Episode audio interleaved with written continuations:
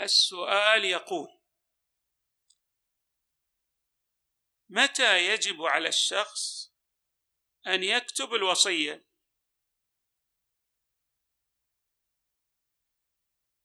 وهل تجب الوصية على كل أحد؟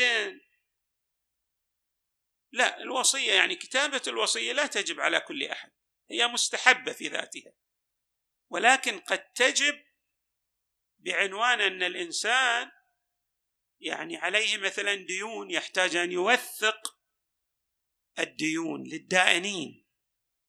يوثق حقوق الناس. يشهد عليها. فاذا الوصية بحد ذاتها ليست بواجبه كوجوب الصلاة.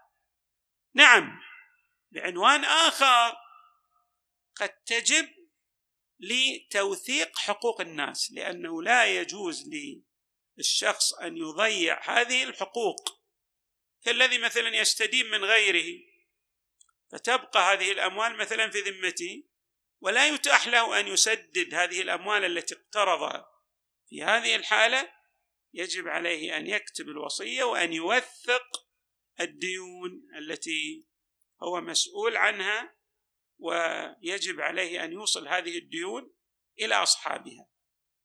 ولكن إذا لم يكن مثلا عليه ديون أو في بعض الأحيان مثلا قد يكون عليهم آه، مو فقط ديون هو يعني آه، عليه صلوات عليه صوم ويحتاج أن يفصح عن ذلك إما لأبنائه أو في كتابة الوصية. والوصية لا يشترط أن تكون مكتوبة يمكن حتى أن تكون شفهية مثلا يحضر أولاده ويقول أوصيكم بكذا وكذا وكذا. كما مثلا فعل يعقوب لأبنائه وبعض الأنبياء كما حكى عنهم القرآن الكريم. ولكن التوثيق والكتابة هي الطريقة المثلى والأفضل والإشهاد أيضا على الوصية. أما كيفية كتابة الوصية الآن أصبحت من السهولة بمكان.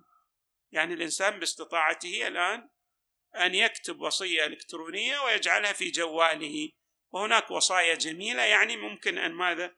يأخذ إحدى الوصايا ويسجل فيها النقاط التي يريدها أو يشتري بعض الوصايا. تشوفون في أمام بعض المساجد مثلا تباع مثلا وصايا وبقيمة زهيدة يمكن بريال أو ريالين مكونة من دفتر صغير ورقتين أو أكثر ويسجل فيها جميع ما يعني ينبغي عليه أن يقيده في تلك الوصية.